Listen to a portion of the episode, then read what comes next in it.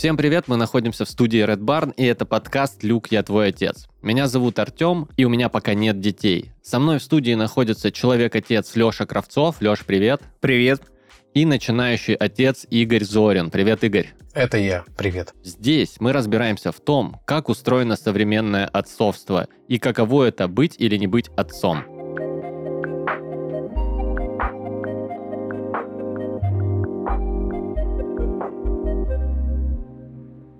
Я предлагаю по классике кратко рассказать про то, как прошла ваша неделя. Мы с вами чуть больше недели, кажется, не виделись. Ну а для наших слушателей мы не виделись ровно неделю. Ну, давай начну, наверное. Давай. А у меня был экзистенциальный кризис, связанный с ремонтом. О, Да. А я, короче, что? У меня съехали квартиранты, и нужно было привести все в порядок, чтобы заселились новые. И мы это все делали сами с женой, весь ремонт. вау. Ну, он косметический, конечно, но для меня это был вау-ремонт, потому что я в своей жизни ремонты очень редко делал. И в детстве меня это обошло стороной, поэтому я вырос с осознанием, что я ничего руками не могу делать. Мгм. О, это мне очень знакомо. Да. И когда я там сам э, сверлил, сам клеил эти плинтусы, сам красил, я такой, кажется, гештальты закрываются. Все, кажется, кажется, ма- мальчик стал мужчиной. Ну, Мгм, для меня, наверное, это был такой, ну, экзистенциальный момент, во-первых, а во-вторых, какая-то инициация через ремонт. Не знаю, почему так, вот я так подумал. И мы за этот ремонт ни разу не поругались с Полиной. Ну, мы, в принципе, мало ругаемся, а, но у нас даже не было каких-то там прям, ну, таких Мгм, острых мгм. моментов, и мы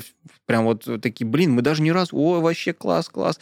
И вот какие мы молодцы. Поэтому э, кризисы важны как раз-таки для проверки прочности ваших убеждений и отношений. А, Вот. А, Было бы забавно, если бы вы поругались на моменте, когда осознали вслух, что не поругались. Вау, мы не поругались. А что, а что, ты меня больше не любишь, что ли? Тебе что, уже страсти даже никакой нет, да? А с кем ты там ругаешься, Леша? Ты выбрал другой объект ругания.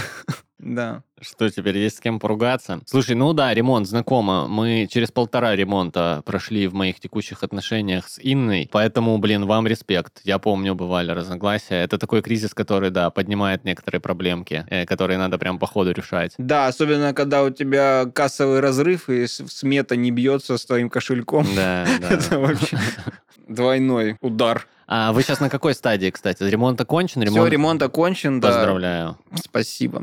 Поздравляю, молодцы. Это, если что, был тизер к нашему выпуску про а, отцовский быт. Э, Когда Леша успеет... ремонт? Да, про ремонт. Знаете, как, я думаю, целый сезон про ремонт запишем, следующий. Как только Леша все переварит, Я осознает... как раз вообще об этом ничего не знаю. А, Супер. Тогда ты будешь экспертом со стороны. Игорь, ну как прошла твоя неделя? Расскажи. Я буду в твоей роли, наконец-то,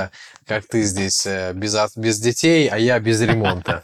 Да, а как моя прошла неделя? Как, ребята? Она была очень быстрой, но при этом очень насыщенной. Что-то похожее на корабль, несущийся со скоростью света. Все происходит быстро, но преодолевается огромные расстояния. Главное, наверное, событие, что номер один событие, ребенок начал очень много ползать, и все, все пытается съесть, облизать, обо все удариться, и это очень странный такой новый какой-то опыт. Он везде и ни секунды не находится на месте, и я пытаюсь адаптироваться к этому, к очень активному человеку. Иногда складывается ощущение, что он сильнее всех, кого я когда-либо знал потому что он любой предмет стремится уничтожить и съесть. А, И я тоже иногда этот предмет.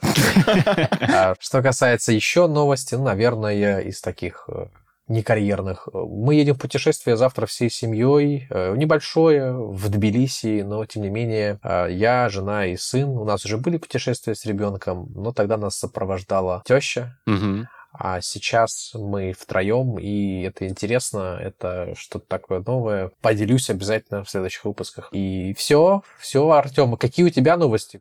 Я очень кратко расскажу про свою неделю. У меня безумная неделя, я адаптируюсь на новой работе. И как э, специалисту по адаптации, э, в целом, то, чем я большую часть времени занимаюсь, для меня адаптация — это крайне тяжелый этап. Э, хочется уже быстрее все делать и знать, но случаются постоянно какие-то пробуксовки. Вот. Ну, короче, очень много работы, очень мало времени на себя. И как это отразилось, собственно, на моей жизни, давайте спроецирую на свою собаку, на своего пса, потому что в... наш подкаст, короче, делает со мной странные вещи. Я постоянно начинаю начинаю э, отношения со своим животным проецировать на то, а что, если бы у меня сейчас были дети. Я ему стал сильно меньше времени уделять, и он отдает мне это ежедневно. А обидами, укусами, подранными обоями и так далее. Я понимаю, что это из-за того, что ну, меня часто нет дома, я поздно возвращаюсь, пропускаю по графику свои прогулки, и он мне просто мстит за каждую мимо проведенную с ним минуту. Поэтому, чтобы все было по-честному, прямо сейчас поделюсь своими переживаниями. Я сегодня здесь на записи подкаста с псом, и обычно я много подкастов записал с ним вместе, вот прямо сидя в студии. Он очень спокойно себя ведет, а, он ждет, пока я закончу, мы собираемся и идем с ним дальше гулять. Но сегодня он устроил просто полную истерику,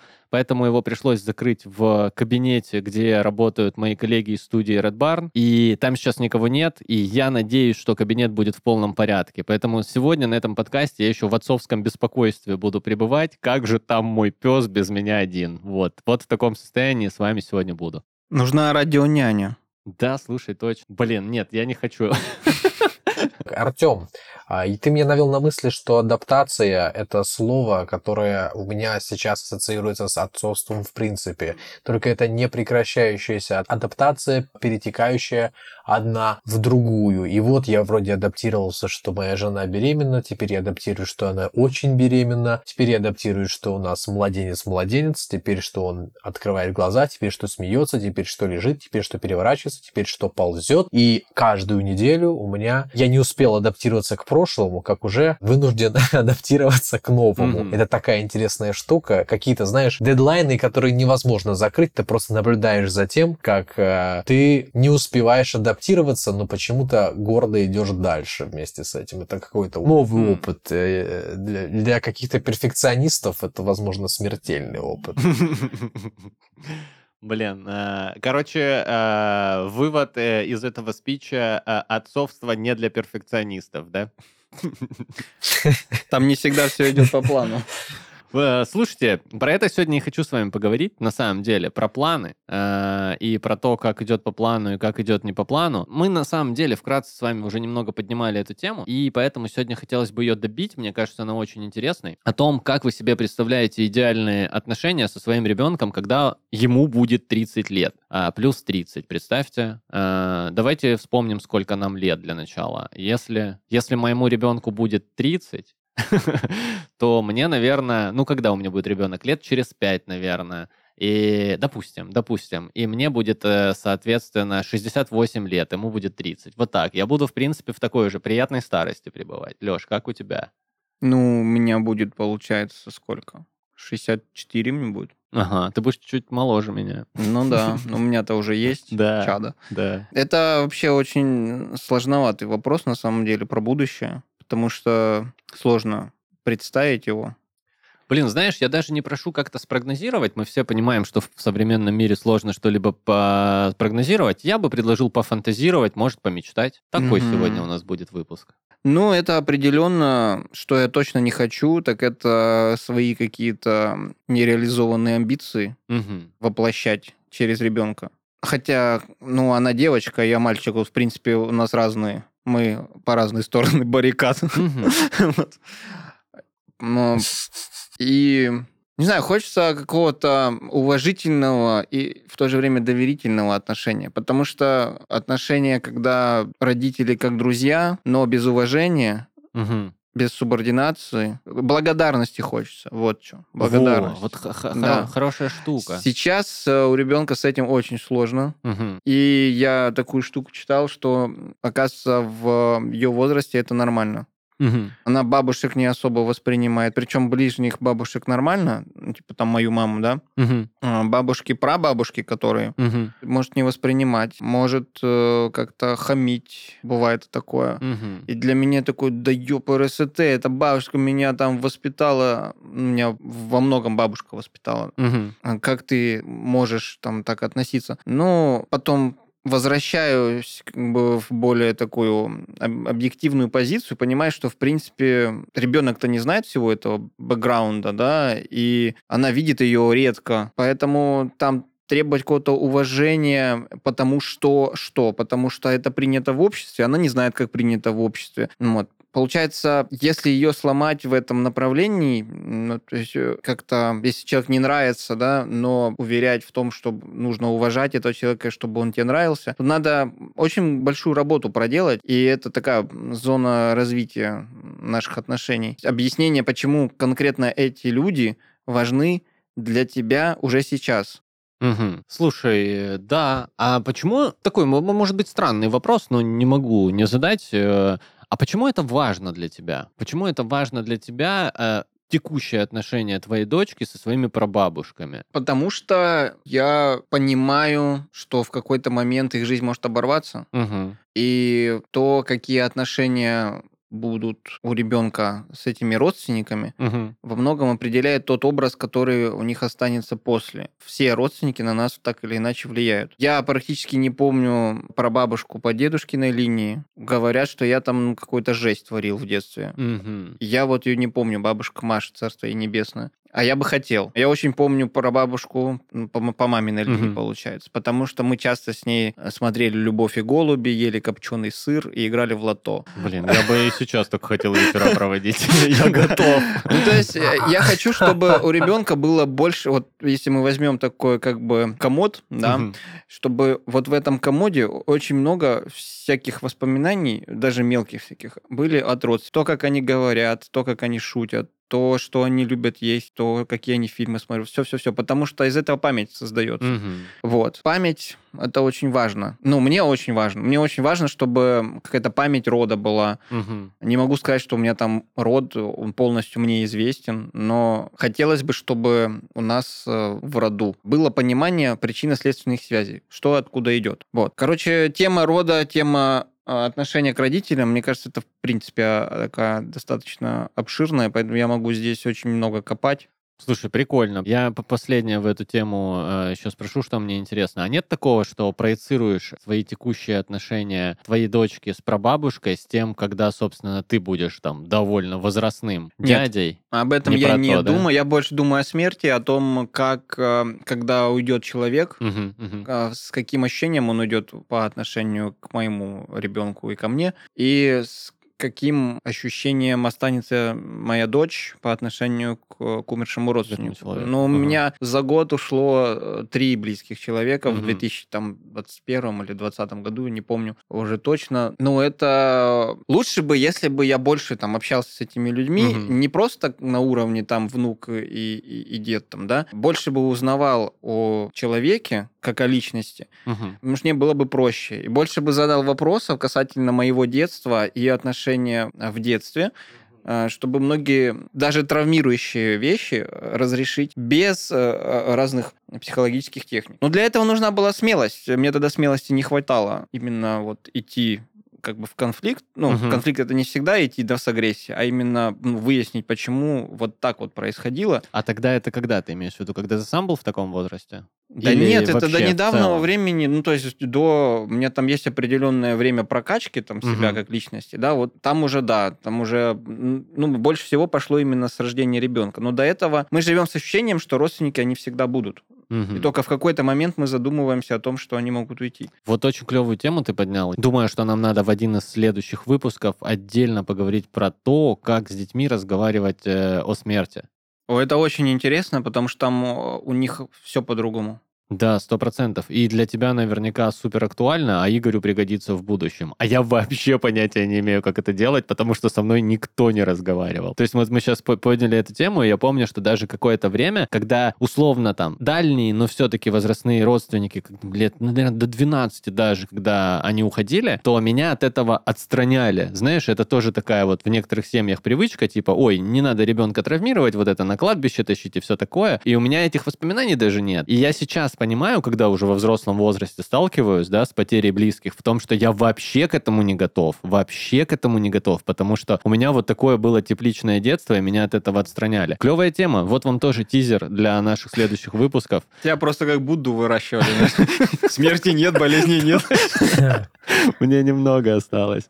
Да уж, ребята, как тебе начало, Игорь? Ты, у тебя была тяжелая неделя, а у тебя ребенок начал пол, ползать знаете, и тебя грызть, а мы тебе тут сразу про смерть. Да, просто я боюсь, что тема сегодняшнего дня уже сильно изменилась после того, что я услышал. Я уже готов вам рассказывать, как а, в примерно 5-6-летнем возрасте поминали деда в квартире, вот, при его теле, лежащем на кровати, потому что я жил а, в Украине, и в те годы, в 2000 год это ровно, можно было до похорон тело оставить дома. Представляете, что я вам рассказываю? Да, вот денечек полежать, что называется. И мне это было это непонятно, ну как бы ничего не понятно. Я думал, что это нормально, и вот я присутствовал при этом. Так что я не был, наверное, в тепличных условиях с этой точки зрения. Uh-huh, uh-huh. Но это очень такие яркие воспоминания, пугающие отчасти, но с другой стороны как-то которые помогли мне впоследствии проводить свою бабушку очень а, буквально, то есть весь месяц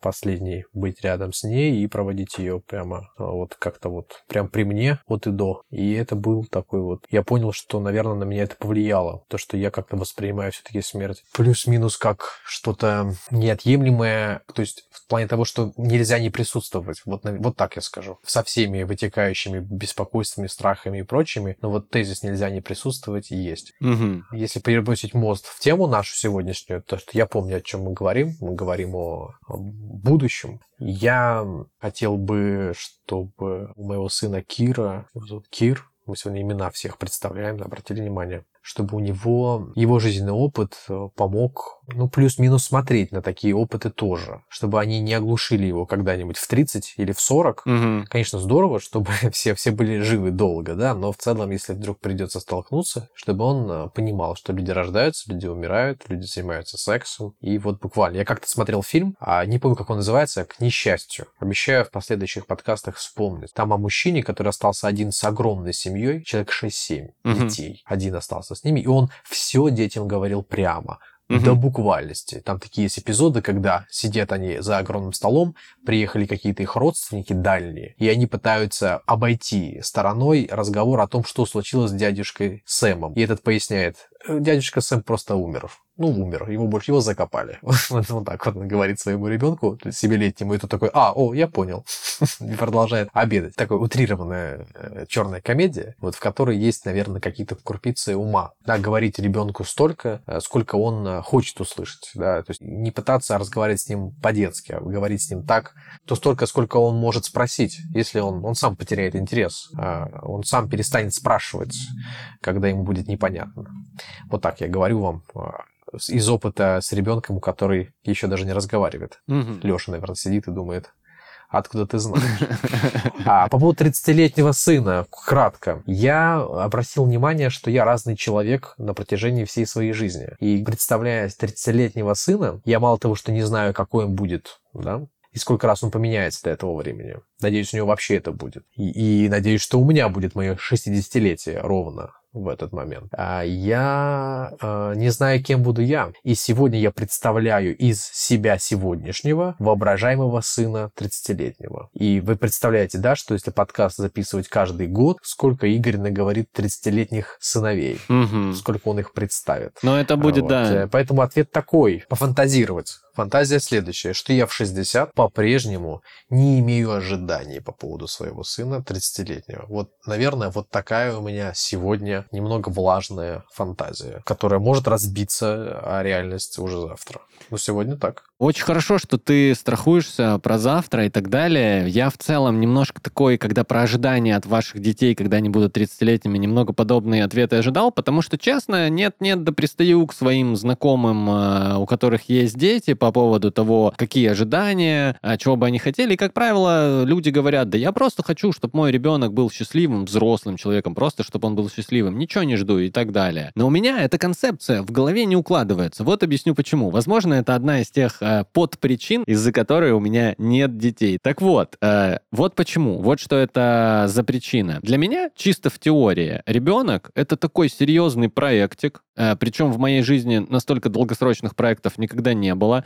Это минимум лет на 18, минимум лет на 18. Ты посвящаешь большую часть своей жизни, своих ресурсов, всего, что у тебя есть для, собственно, этого проекта. Что ты делаешь? И как так ты не вкладываешь в это какие-то ожидания? Я часто ловлю у своих родителей ожидания, которые вот уже сейчас я должен осуществлять. Про то же самое потомство, внуков, которых нет и так далее. Они ждут этого, и в том числе, ну и другие какие-то вещи тоже периодически всплывают. Неужели нет такого, что чего-то хотелось бы какой-то отдачи? Я слушаю вас каждую неделю и вижу, что вы кучу сил на это тратите. Во многом кайфуете от этого, во многом а, вы хотите этим заниматься, но сил-то и эмоций тратите много. Неужели не хотелось бы откатика какого-нибудь лет через 30, какой-нибудь обраточки? Нет такого? Ты имеешь в виду, чтобы Сложный почивать такой на вопрос. лаврах, а ребенок тебя обеспечивает? Да не, не обязательно даже про материальные вещи. А я сейчас это делаю, просыпаюсь раньше, чем мог бы, возвращаюсь раньше, чем хотел бы и так далее, потому что, ну, не знаю, там, что-то фантастическое мой ребенок сделает. Или вот то, о чем ты говорил, не хочу, чтобы мои амбиции, да, нереализованные, повлияли на моего ребенка. Никто не хочет, но так ведь часто получается. Это в том числе вот эти ожидания, которые родители накидывают на своих детей. Как вы с этим боретесь? Как это отфильтровать?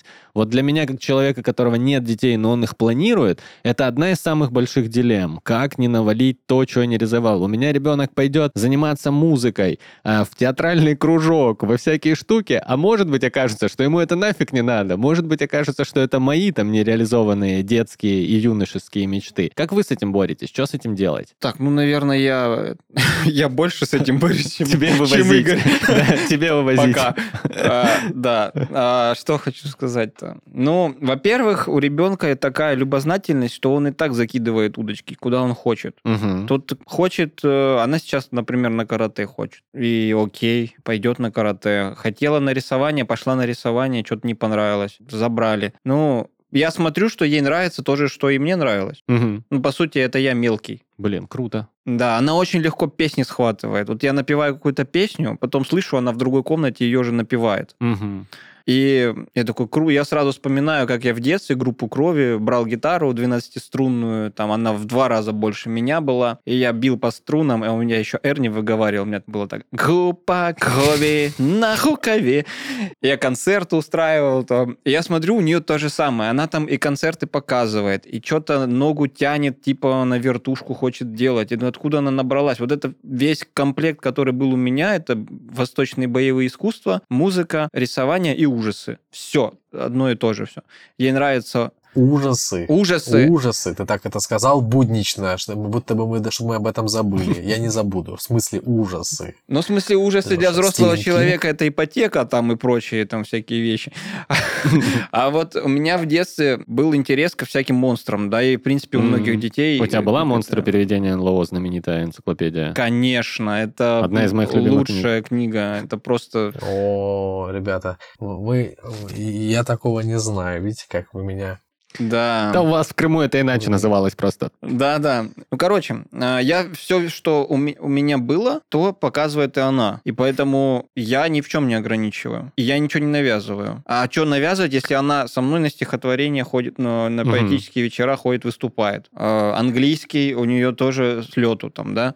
Я такой, ок, мне даже, я не знаю, а что мне? Ш- Что? У меня нет так- таких... По, по сути, все, все мои амбиции, вот, пожалуйста, она их проявляет Мгм. все. Пускай больше денег зарабатывает. А Я хочу, чтобы у нее был именно предпринимательский склад ума, Мгм. потому что в нашей семье предпринимательством ни у кого особо не сложилось. Мгм.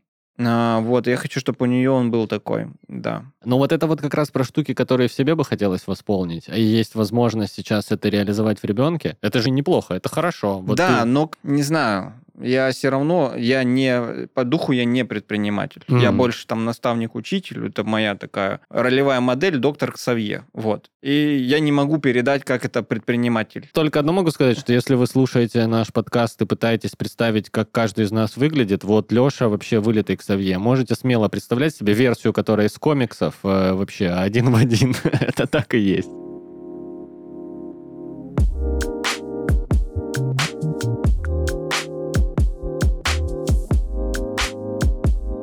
Итак, парни, время нашей регулярной рубрики, она называется «Правда или ложь». Это рубрика, которая помогает нам разобраться в тонкостях воспитания.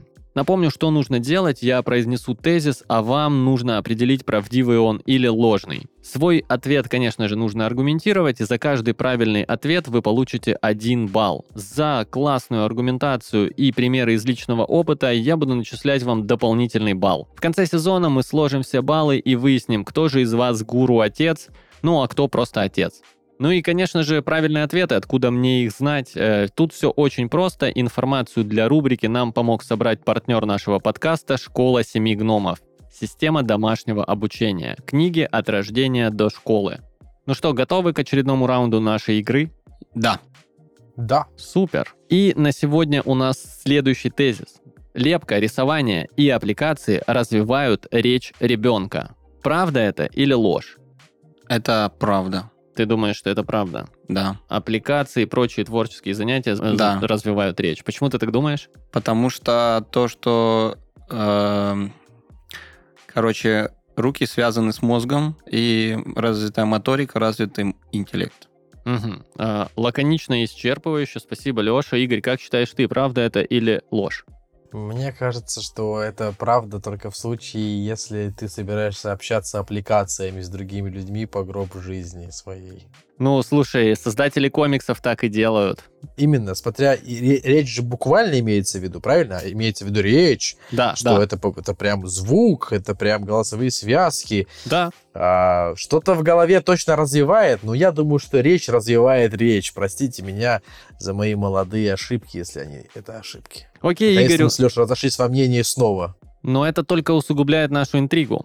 Итак, Леша считает, что утверждение правдивое. Игорь за то, что это ложь, а я вам расскажу правильный ответ. Лепка, рисование, аппликации – это отличный инструмент для развития мелкой моторики, как Леша, собственно, и сказал. А мелкая моторика напрямую связана с полноценным развитием речи, так как центры мозга, отвечающие за моторику и речь, находятся рядом друг с другом. Двигательные импульсы пальцев рук влияют на формирование речевых зон и положительно воздействуют на кору головного мозга ребенка. Поэтому очень важно включать занятия с ребенком разные активности. И того, э, в этом раунде у нас Игорь промахнулся и получает 0 баллов, а Леша получает, ну знаете как, он получает балл за правильный ответ и за абсолютную правильность, потому что ответ был четко мотивирован и совпал с правильным вообще практически 100%. Леша получает целых 2 балла и таким образом вырывается вперед. Э, Давайте поделимся ощущениями, что нового узнали и как чувствуете себя после этого раунда. Ощущение, что Леша дали так много баллов сразу. Э, Это похоже на то, что судья, судья с детства за Лешу. Вот что, какое ощущение у меня возникает. Очень, А, понятно. очень интересно. Ну что, ну что сказать, что сказать? А, нужно давать а, своим партнерам по подкасту возможность тоже почувствовать вкус победы, но не полностью. Ай, хитрец, ай, хитрец. таких подарков не будет. Не будет подарков таких. Ох, я чувствую, Игорь будет очень сильно готовиться к следующему раунду, чтобы вырваться вперед. Леша, что думаешь по поводу мелкой моторики, речи, аппликации, лепки, ну и вообще своих э, шикарных двух баллах? Ну, спасибо за шикарные два балла. И вообще за это ощущение, что я с триумфом вхожу на площадь, мне рукоплещут и венок лавровый там, или лавровый, как правильно. Ну вот, не знаю, поосторожней с ударениями, так и балла можно лишиться, так что будь аккуратен. Ладно. А, Но про моторику я почему-то всегда это как-то у меня откуда-то я это услышал, и это очень сильно так интегрировалось в мою прошивку, что надо руками делать. Я даже э, замечал, когда какое-то беспокойство, то есть что-то беспокоит, да, там, и ты если что-то не делаешь, я иду, короче, посуду мою, и у меня что-то бах, и сразу так оп, и эмоциональный фон выравнивается. Там не обязательно сидеть в медитации просто там как истукан, а можно что-то руками поделать. Угу. Я думаю, поэтому а, бабушки и дедушки любят дачу, потому что они такие, мало того, что они руками что-то делают, так они еще и творят. Творческий Ну. импульс, двигательный, что там, импульс. Двигательные импульсы. Ну да, видимо, вязание — это вообще лучший способ медитации. Вы видели, какие бабули спокойные? Некоторые. Видели. Видели. И, кстати, вот э, если ребенку надо благодаря вот этой мелкой моторике только создавать его, там, речевой, вот этот весь аппарат и так далее, то пожилым его нужно поддерживать, чтобы Мгм. там с ума не сойти. Поэтому вот и получается параллель. То, что детям, э, то же самое и пожилым, и тогда все в кайфе. И тогда все будет идеально. Ну, вообще, Еще бал. На самом деле, э, ты напрашиваешься еще на один балл. Но смотри, я смотрю на Игоря и понимаю, что я устану потом разгребать апелляции. Э, Поэтому пока остановимся на двух баллах, которые ты получаешь в этом раунде. Ну и знаете, чтобы не запутаться, кому чем заниматься, детям, взрослым, бабушкам, дедушкам, тут на помощь любому папе приходит школа семи гномов, у которой уже есть готовые решения. Это целая система обучения. В школе семи гномов знают, как развивать ребенка и какие знания ему необходимы. Например, занятия по книгам мастерской школы семи гномов не только развивают творческое мышление, но и помогают развивать мелкую моторику, речь, а также подготовить руку к письму. Э, Итак, в этом раунде Леша врывается вперед благодаря своим двум заработанным баллам. Общий счет сезона 9-10 в пользу Леши. Игорь отстает всего на одно очко. Будет шанс отыграться в следующих раундах. И еще один миф, который мы сегодня развеиваем, это миф о том, что только мамы знают, как заниматься с ребенком. Со школой семи гномов любой папа легко разберется в теме и станет проводником ребенка в мир обучения. Это приключение.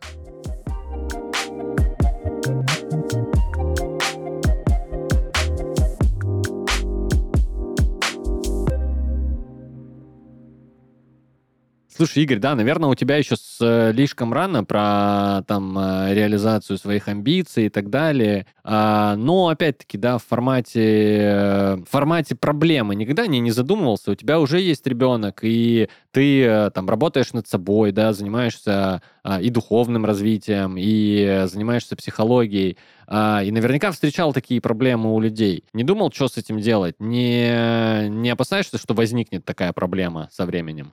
А, Не опасаюсь ли я, что возникнет такая проблема. А я, я так и не понял, в чем проблема, если честно, до сих Да? пор. У меня, знаешь, вот у людей есть такая вот фишка, э, значит, это слова, речь. Так. И создавая слова, синонимы, э, давая каким-то явлениям наименования звуковые, мы вынуждены иметь дело с этими словами и как-то их объяснять. Хотя, по сути, вот что такое проблема, да, вот нет никакой материализованной проблемы. Но есть это слово, и мы его вот набрасываем его на разные какие-то вот явления вокруг себя. Я к тому намекаю, что вот я как-то такой категории не размышляю, потому что мне это супер невыгодно. Мгм. Если я вдруг сейчас хотя бы начну задумываться в сторону того, что отцовство это проблема, то я обнаружу столько внутреннего яда какого-то, который давно ждал. Какой-нибудь священник бы сказал, что вот тут дьявол меня начнет искушать э, какими-то мыслями о том, что все это ноша, а то и непосильно. И, в общем, я уйду куда-то далеко на дно, да, а покуда я искренне верую и воспринимаю, что это, э, веру имею в виду не в Бога, а в данном случае в то, что происходящее со мной, это мо- моя какая-то такая духовная штанга, которую я э, ношу, поднимаю регулярно. И я, оказывается, могу там, жить за границей одновременно быть э, отцом, который каждую неделю вроде как еще не адаптировался, но и не адаптируется никогда, выполняет какие-то тысячи созвонов, работ и так далее. И, собственно, все сыты, довольны, и как бы ребенок а, спит а, с счастливой слюнкой. И как-то вот это все поддерживает. То есть это мой духовный какой-то путь. Ну, как не то, что в смысле я какой-то там, знаете, Будда, а имею в виду в духовное я вкладываю какой-то просто, в принципе, смысловую нагрузку жизни, да, что вот она усиливается за счет этого. Поэтому я не мыслю категориями проблемы. Мгм. Мне это невыгодно, ведь я родитель, поймите. А, Можете воспринять как практический совет э, вот э, такое отношение к проблемам. Вычеркиваю слово «проблема». И я думаю, так э, как ты долгое определение словам, которое ты давал, я думаю, что идеальный выпуск нашего подкаста а, в таком случае будет звучать так, когда мы молчим просто у микрофонов, и в целом с слушателям все понятно. Поэтому я чуть переформулирую Да, свой вот вы- вопрос. точно, точно. Да, Мгм, это так, так мгм. будет выглядеть идеальный подкаст, и я уверен, что мы дойдем до этого уровня, ребята. Такой подкаст мы с вами точно запишем. А если переформулировать свой вопрос, смотри, что я хочу, э, хотел бы у тебя узнать, э, чтобы это и мне послужило советом, и, возможно, мои какие-то страхи об отцовстве сняли. Каких бы отношений в будущем со своим условным 30-летним сыном ты бы точно не хотел, и уже сейчас над этим работаешь? Отсутствующих, наверное. Мгм. Отсутствующих в принципе. А вот то, чего нет, это сложно э, прокачивать, как-то видоизменять, э, э, с этим как-то от этого питаться или же переживать какие-то драмы. Я думаю, что любая такая история, которая будет, в принципе, между нами происходить, главное, чтобы она была.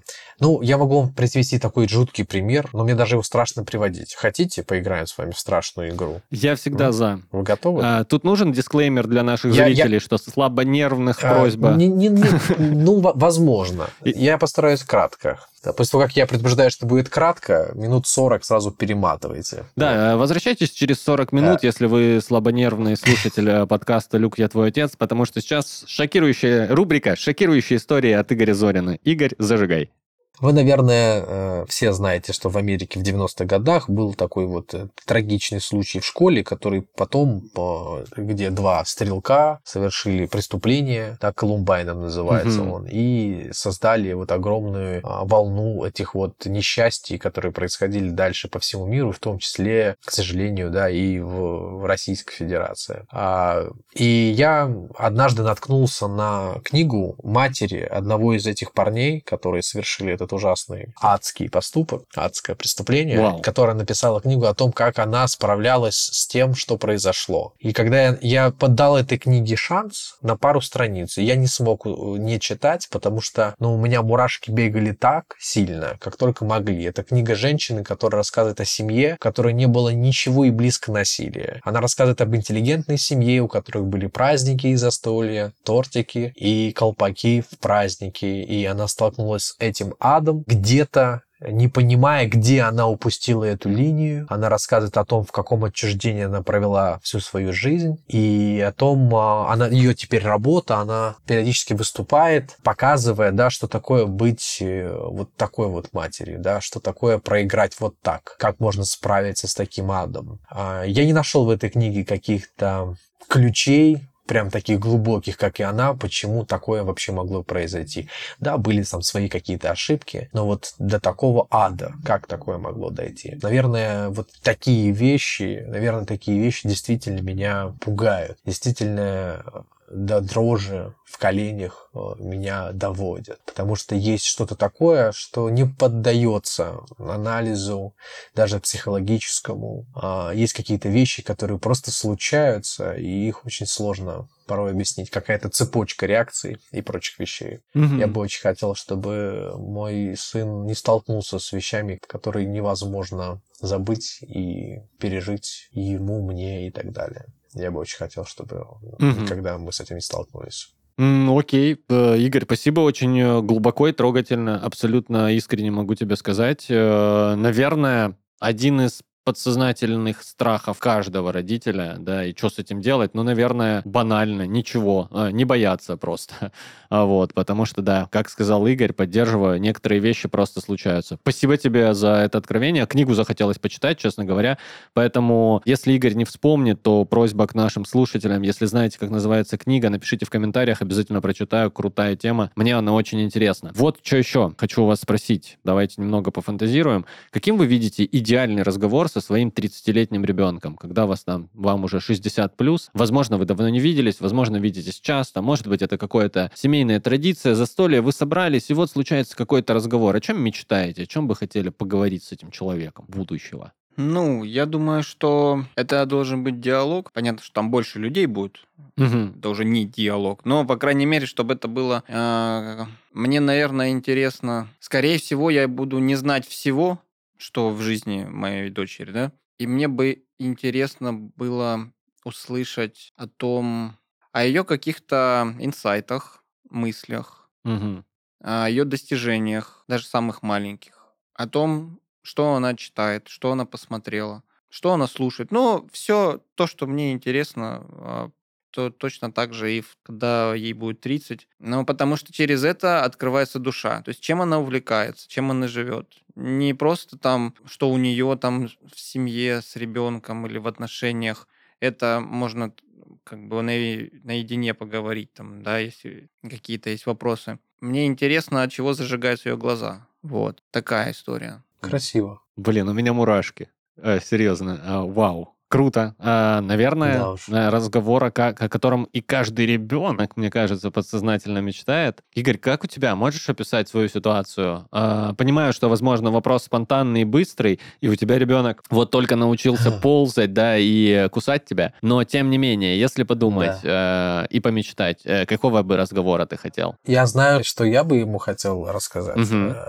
Обязательно. Я расскажу это вам. А, Я очень хочу не забыть эту историю, как раз-таки проползать, про его первые путешествия с такие бессознательные, наверное, по, по, по планетке. А как мы пялились в айфоны с женой, он был на кровати, и ребенок наш э, подполз к краю и просто полетел вниз э, с кровати головой вниз, 90 градусов. И я, э, жена вскрикнула, я был полностью в телефоне, и я не заметил того, как я держу его за ногу, а, и он э, не достает до пола сантиметра три. М. Он не ударился, не поцарапался. Я его схватил на каком-то рефлексе, который никогда не был известен Буфону. Ну, во всяком случае, на воротах. Думаю, что в семье, наверное, был. Это было что-то из финала Лиги Чемпионов. Это было что-то из разряда Акинфеева, который отбивает коленом непонятно как в э, четвертьфинале, по-моему, чемпионата мира, да, против Испании, пенальти. А Вот это было что-то такое. И я бы хотел рассказать эту мою историю, и хотел, бы, чтобы он сказал мне, что она уже в сотый раз рассказана мной, и ему это уже порядком надоело. И мы бы вместе посмеялись. Наверное, так. Круто.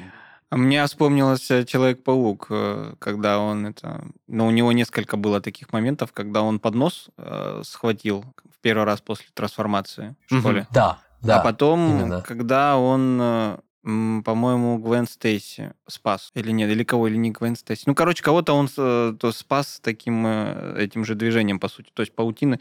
Пау- Паучье чутье. Да, это реакция. Я недавно тоже мы были с Амелией в кафе, и что-то, короче, он- она уронила, то ли это панакота была, то ли что-то такое, короче, какое-то блюдо. И я прям машинально, резко просто схватил, вот оно падало, и я схватил прям на лету. Я такой, вау, вот это реакция. Ты про еду? Да. А, Игорь такой, я вообще-то человека спас, а ты про еду. Игорь, это не это. Леш, это, это, был, это был не акт обесценивания, это был акт а, глухого.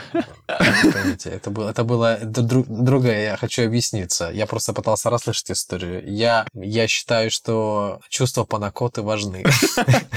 Все чувства важны. Ладно, Игорь, я тебя тоже в этом могу подбодрить, потому что когда ты говорил про Буфона и про Кенфеева, и про свой поступок э, вылавливания сына э, перед ударом головой об землю, а я подумал, э, на самом деле, а не важнее ли и круче такой поступок, чем сейф э, в финале чемпионата Европы, по сути-то? А? А?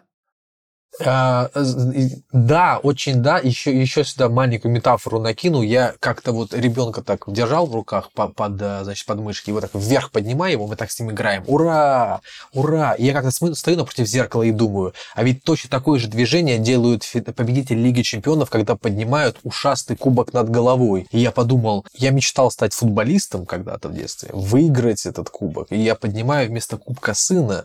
И я счастлив. Меня это прекрасно устраивает. Круто. Знаете, я вас почему еще это спрашиваю, про свой идеальный разговор э, с- со своим 30-летним ребенком. У меня есть корыстная цель. Поделюсь с вами. У меня в ближайшие выходные день рождения у моего папы. Ему 61 год исполняется. И у меня осталось на его юбилей, на 60-летие, какая-то недоговоренность. У меня так много было мыслей в голове, я так много хотел ему сказать, а в итоге промямлил какое-то стандартное поздравление как-то и ничего даже не выразил толком осколком того, что у меня было на душе. И, э, безусловно, если говорить про идеальный разговор, там, который я себе фантазирую со своим отцом, он не только там про хорошее, да, он про какие-то мои там, возможно, переживания, там, тревоги и так далее. Но это день рождения, и это реально человек, которому я многим обязан. Что посоветуете? Как подготовиться к разговору, к поздравлению? Может быть, есть что-то? Я уже очень много у вас нацеплял, что папки-то хотят услышать от детей, от своих на самом деле, и на что стоит обратить внимание. Но, может быть, дадите конкретный практический совет, так как сами являетесь отцами, а я нет. Начни с благодарности, а там как карта ляжет. А там оно само поведет, да? Ну, конечно, оно всегда с благодарности надо начинать. Даже когда что-то просишь. Угу. Так есть алгоритм такой. Где-то.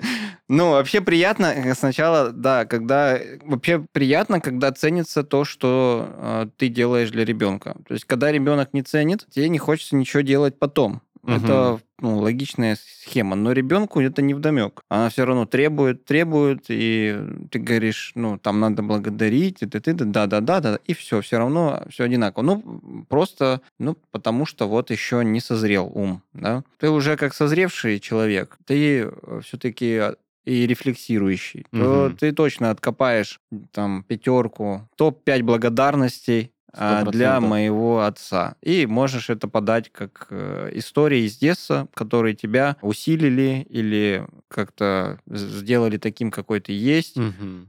Ну и в конце, может сказать, папа, я бы хотел с тобой там больше проводить времени, чтобы узнать тебя и себя получше, чтобы быть достойным родителем, таким, как ты. Круто. Спасибо, Леш, я воспользуюсь. Я воспользуюсь. Другой скрипт. У меня будет другой скрипт. Давай чтобы не повторяться. Я соберу лучшее, скомпилирую а... из ваших советов лучшее, и потом поделюсь в следующем выпуске, как прошло поздравление. Так что с удовольствием послушаю, Игорь. Я предлагаю использовать жгучий интерес к его опыту, а, искренне задаваться вопросами, а как он родительствовал, а как что он чувствовал, а как ему удалось. Думаю, ничего так не питает э, и не облагораживает, как э, искренний интерес к самому человеку. Неважно, отец mm-hmm. или нет. Каждый человек мечтает оказаться на интервью где-то подсознательно. Но дай ему это почувствовать. Можешь вообще буквально записать интервью с ним. А мне кажется, это вообще хороший опыт, особенно учитывая, что видео остается зачастую, а люди умирают. Хм, блин, Игорь, интервью, подкаст. Я же подкасты записываю. Вау, почему мне это раньше в голову не приходило? Круто. А, спасибо, ребят, на самом деле. А, корыстную свою а, пользу получил от общения с вами. Спасибо. вот. Так подытожить, если сегодняшний вечер, то мы с вами сегодня по невероятным американским горкам прокатились. Вам спасибо за этот э, диалог, потому что, ну, реально, просто огромный спектр эмоций за такое сжатое количество времени. Ну и что, я, в принципе, готов возвращать вас к вашим детям. Спасибо, что поделились, спасибо, что были искренними. Надеюсь, наш нашим слушателям многое из того, что вы сегодня сказали, пригодится. Респект. Спасибо тебе. Да. Всем пока. Всем пока.